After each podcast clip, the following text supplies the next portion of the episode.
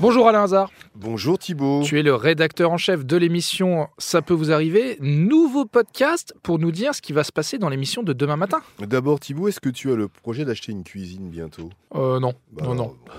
Je pense qu'à un moment donné, tu l'auras. Il faudra faire attention, parce que Sylvie, elle, a voulu acheter une cuisine, la cuisine de ses rêves, euh, à peu près, plus même, plus de 7700 euros. Ça fait une belle cuisine, ça. Euh, oui, plutôt, dans une grande enseigne en août 2018. Et figure-toi qu'à la livraison, il y a un problème sur le plan de travail. Les mesures n'ont pas été bien prises et depuis, rien ne va. Tout est bancal. Après cinq livraisons, cinq essais. Cinq livraisons? Et ouais, cinq livraisons et le problème perdure. Donc, elle a pour l'instant une cuisine qui n'est pas bien fixée avec un plan de travail qui ne fonctionne pas non plus. Et alors j'espère au moins que ces livraisons étaient payées par le, par le fournisseur. C'est pas elle qui Oui. devait à chaque fois Non, rajouter. non, pour- bien sûr, mais il faut trouver une solution parce qu'il n'est pas normal de payer autant et d'avoir un plan de travail qui ne tient pas ou en tout cas qui est mal fixé.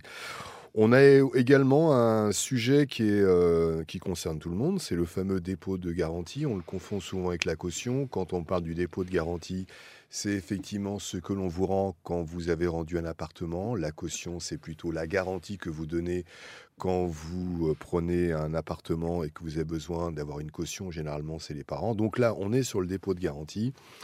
Et donc, euh, la maman de Robert a quitté son appartement au bout de 20 ans. Elle l'a rendu en parfait état.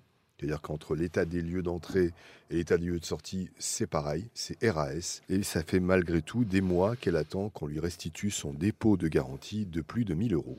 Et alors c'était une agence, euh, un particulier, un organisme? Plutôt, la troisième réponse, c'était un organisme plutôt connu. Eh ben merci Alain Hazard. Rendez-vous demain matin 9h30 sur RTL. Merci Thibault.